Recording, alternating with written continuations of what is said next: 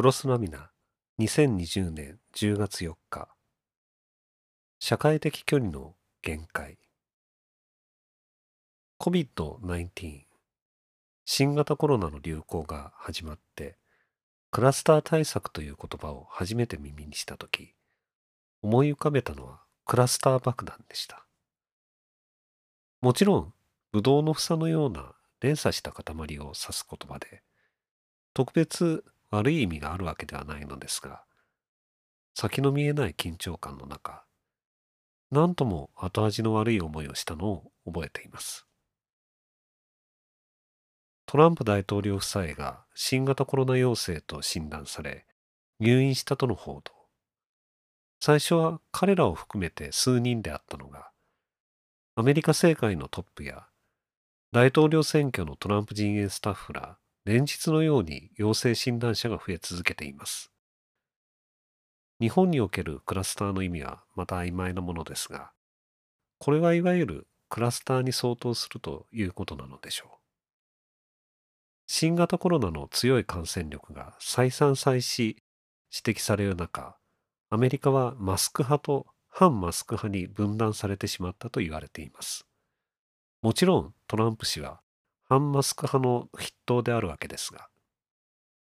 そんな中でもトランプ氏周辺では目立った今回のような感染連鎖は発生してきていませんでした。以前取り上げましたが、感染が流行している社会的階層と彼彼女らのまさしくソーシャルディスタンス、社会的距離と徹底した検査の繰り返しによって目に見えない強力な防壁、どんな防弾ガラスよりも効果的な防壁があった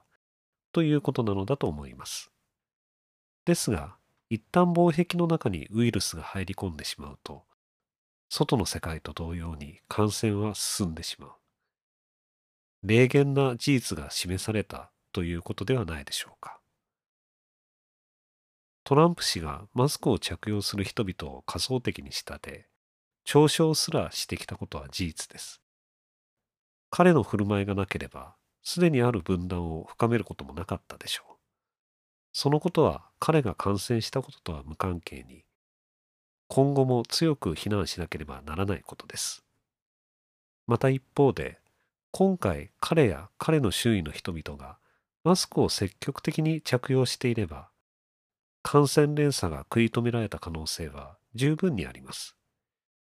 しかし、それをもって彼らを非難することは無益と感じます。彼彼女らも、そのやり方の逃避はあれ、階層を社会的に分断するという非常に強力な感染防止策をすでに講じていたのです。おそらくトランプ氏自身もその感染防止策の効力を熟知していた。身の安全を確信していたからこそ、あれだけ強気に反マスク、反ロックダウンの旗を触れたのでしょう。だが、今回その感染防止策はもろくも破られてしまった。人間がこのウイルスに対抗しうる一つの方策が、その限界を示したということを受け止めねばならないのであって、その方策を採用していたことをもって彼らを非難すれば、分断を深めるということではトランプ氏と同じ轍にはまってしまうのだと思います。どうぞご安全に。良き一日でありますように。